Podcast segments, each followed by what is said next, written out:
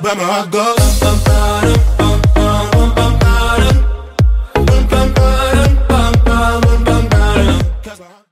Alright, so in this video we're covering part two of the learning environment, alright? So specifically in this video we're going to go through the second two dashes under the learning environment in the syllabus for core two factors affecting performance being practice methods, so massed, distributed, whole and part, and feedback and the types of that you can receive feedback being internal, external, concurrent, delayed, knowledge of results, and knowledge of performance. Let's go.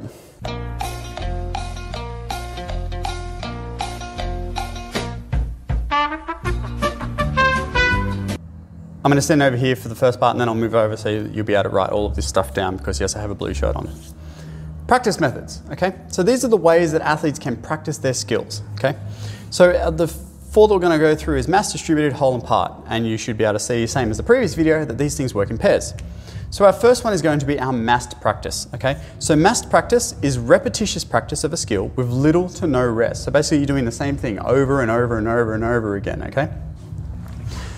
Mass practice is good for highly skilled and highly motivated athletes. Okay, so those ones that are in the associative and maybe moving to autonomous stage, um, and also ones that are just generally motivated and interested. Okay, so think of those characteristics of the learner.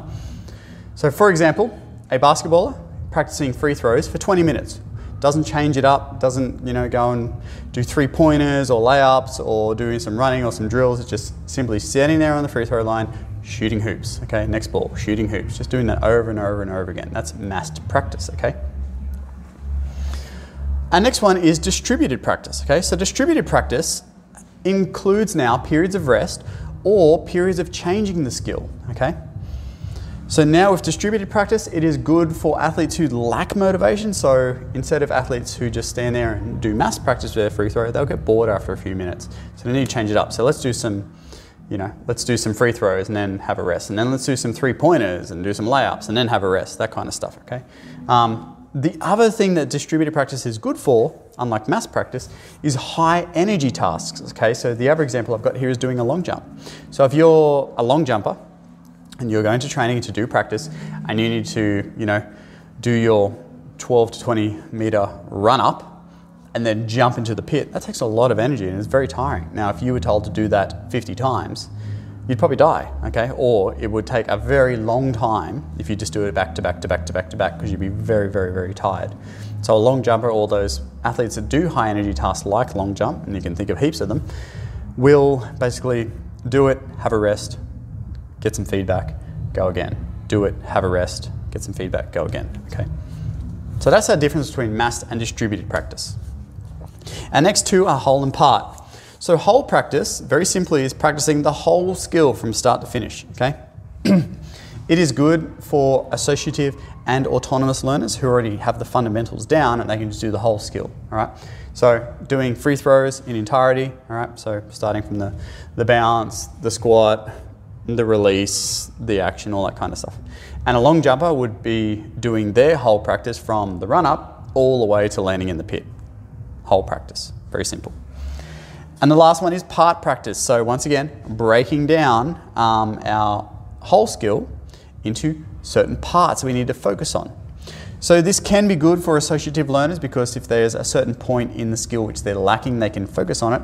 But it's also very good for the cognitive learner who actually just needs to understand all the parts of a task before they can do the whole thing together.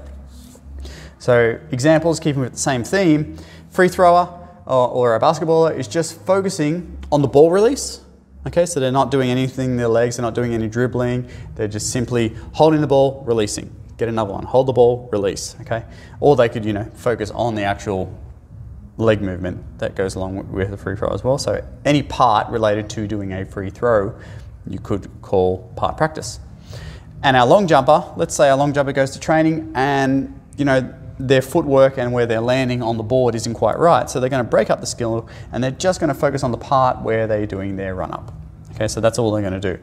They're going to mark out on the track. They're going to do their run up at full speed, see where they land, see where they end up, not landing because they're not jumping, um, and then they'll move that marker and they'll keep doing that until they're, they know the exact distance they need to do their run up successfully.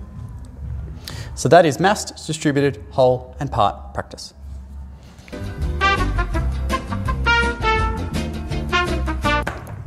One more thing I wanted to add in about practice methods that I just ran out of room on the board for is that a highly effective practice, practice method for teaching new skills or new tactics in teams is the whole part whole approach. Okay? And yes, write this down and you should write this in your answers. So, for example, a coach shows a team a tactical play that he wants them to, you know, implement during their game strategically if they need to, if the situation arises. So that's a whole. Okay, so he shows them the whole thing. So this player does this, this player does, and he might do it on a whiteboard or he might show them video footage of another team doing it. Then the coach will break it down so that each team member practices their own role. Their own role. So let's say this player is meant to run diagonally, and this player is meant to go behind this player, and all that kind of stuff. So instead of doing it all together in one big mush, he goes, player A, you're going to practice your bit. So can you do this running situation, this sequence for me? And player B, you're going to do this bit. Can you practice this ball sequence for me? So that's part. So breaking the whole thing down into individual parts, and then puts it all back together so that the players A, B, C, and D, they all go back in and they all execute their parts and it becomes the whole skill again, or the whole tactic. Anyway, whole part whole. You can also do that like for just a normal, like if we go back to the previous one where I was talking about basketball throws. So you show the athlete the basketball th- free throw from the, the dribble, the squat, the arms up, the release, uh, sorry, the extension of the legs and the, the hand release whole then you break it down. So you just practice this bit, and you practice this bit, and then you practice this bit, and then you practice this bit, parts, and then you put it all together, and then hopefully the athlete will be able to do the whole thing in a go. Whole part whole.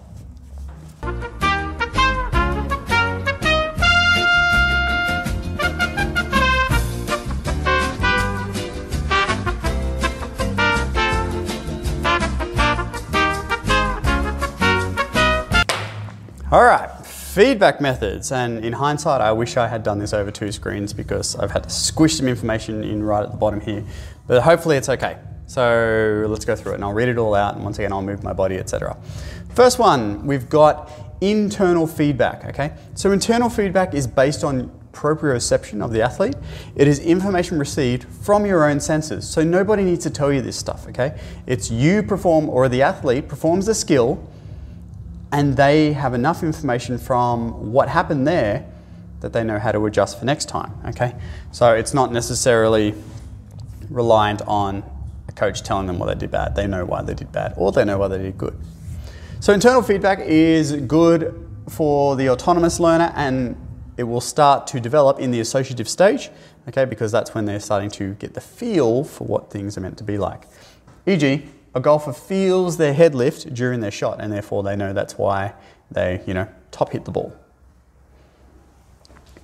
Next one is external feedback. So opposite to internal. External feedback is therefore provided by a coach, a video replay, players in the team, the crowd, etc. Okay.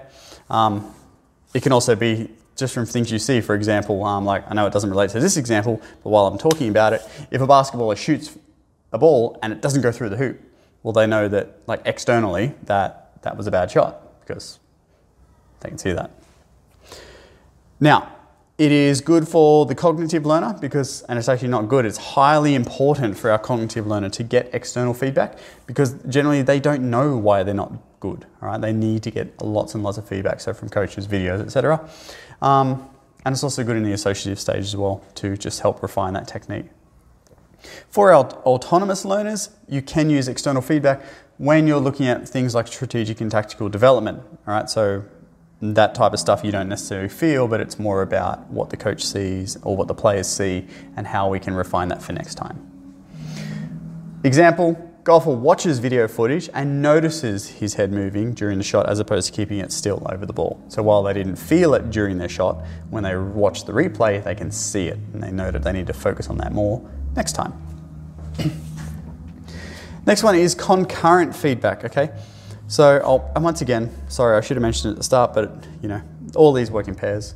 But also in this situation, most feedback will be like a combination of this, this, and this. Hang on, let me let me write that up.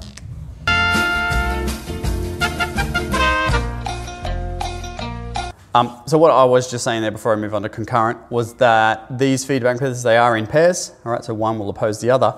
But in all situations, most feedback you receive will be a combination of one, two, and three.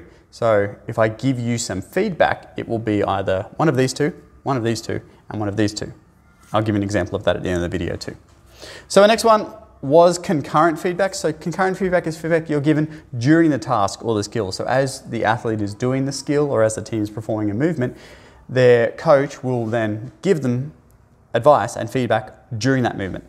It's suitable for all learners um, for different reasons. So in our cognitive stage, it is good to help them refine their skill, and in the associative autonomous stage, it is good to help refine their tactical um, tactics and strategy. So, common example telling a weightlifter to push their knees out during a squat. All right, so let's say the weightlifter's got the bar on the back and they're going down, and the coach says, knees out, knees out, and they go, and that gives them the, the cue to push their knees out. All right, so that would be concurrent because they're currently doing the squat. Opposed to concurrent is delayed. So, delayed feedback is feedback that you give after the skill. Okay, so this is um, mostly used in the associative stage, but it can be used in the cognitive stage as well when we're refining technique. Example, telling a golfer that he should have used a lower club after his shot. So let's say a professional golfer steps up, picks a seven iron, hits it, and it falls like 30 meters short of the green. So then he goes to the caddy, and caddy's like, you really, really should have used a six iron. So that's delayed feedback, okay? Didn't obviously yell at him while he was performing his shot. That would be bad, but yeah, the feedback came after the skill. So our third pairing is knowledge of performance and knowledge of results. So the first one is knowledge of performance. So this is information about the movement and the performance, not necessarily the outcome. Okay, so these are the things that you, you feel or the information that you get about the movement itself, not what you do, or not what happens from what you do. So it's good in the cognitive and associative stage, right, when we're trying to learn our skills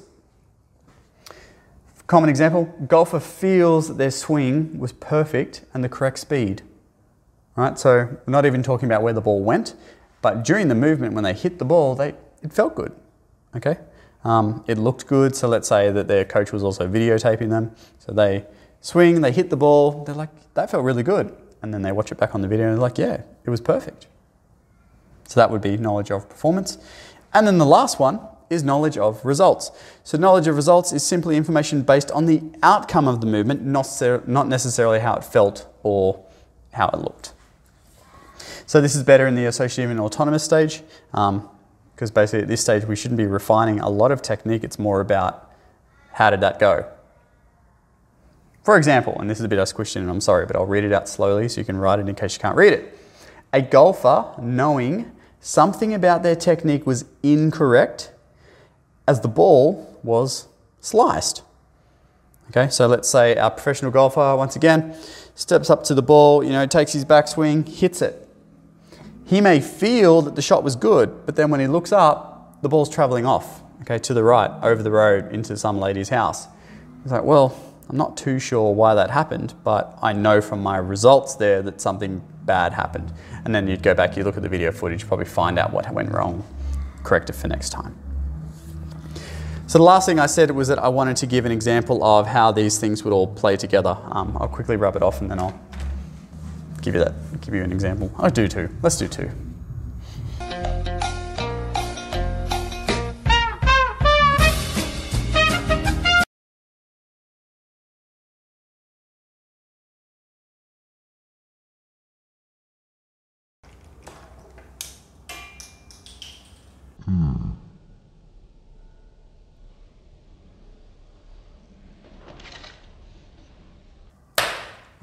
So three examples here, um, and I haven't been able to do all the combinations, but hopefully you understand and start to get an idea as how they go together. So example number one, a shot putter is told their hand, so remember in shot, if you don't know, you should know by now, but anyway, shot put, okay, shot is against the neck, rotated elbow and wrist up. So the shot putter is told that their hand came away from their neck during their throw, and that's why they received a zero score. So in that case, it's external feedback, okay, because they're told something by a judge. Uh, the feedback is delayed because it comes after the shot putter has done their skill, and it is a knowledge of results because the shot putter was given zero, and they want to know why they got zero because they didn't feel anything wrong. Okay. Next one. A golfer feels they swung the club too hard during their shot. All right. And I'm sure if anyone's ever played golf, sometimes you know you really just want to like hit it, and it doesn't work too doesn't work too well. Anyway, so the golfer feels they swung the club too hard during their shot. So that's going to be internal because it's something that the golfer has felt, not something they've been told. Um, it's going to be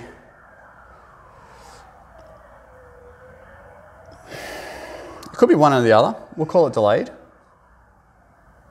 because they haven't been able to adjust it during the performance. It's only after the performance they've come to realize that they felt the club was too hard.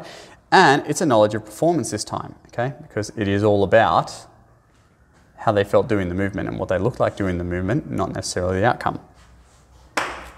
And our third one a high jumper feels their run up angle is incorrect, so they pull out of their jump. So if you've ever watched high jump, you know, they, they get the run up, they do the loop, and sometimes they may not actually jump when they get to the mat because it doesn't feel right. They're on the wrong leg, they're at the wrong place on the mat, etc. So this is going to be internal because it's something the high jumper feels. Right? It's going to be concurrent because they're feeling it during the movement, and because of that, they're able to pull out. So it is a knowledge of performance. Yeah. So it's all over the place, right? But this, like I said, this stuff will mainly come up in multiple choice as well, um, and we will do that practice in class. So that is the end of part two of the learning environment. Thanks, bye.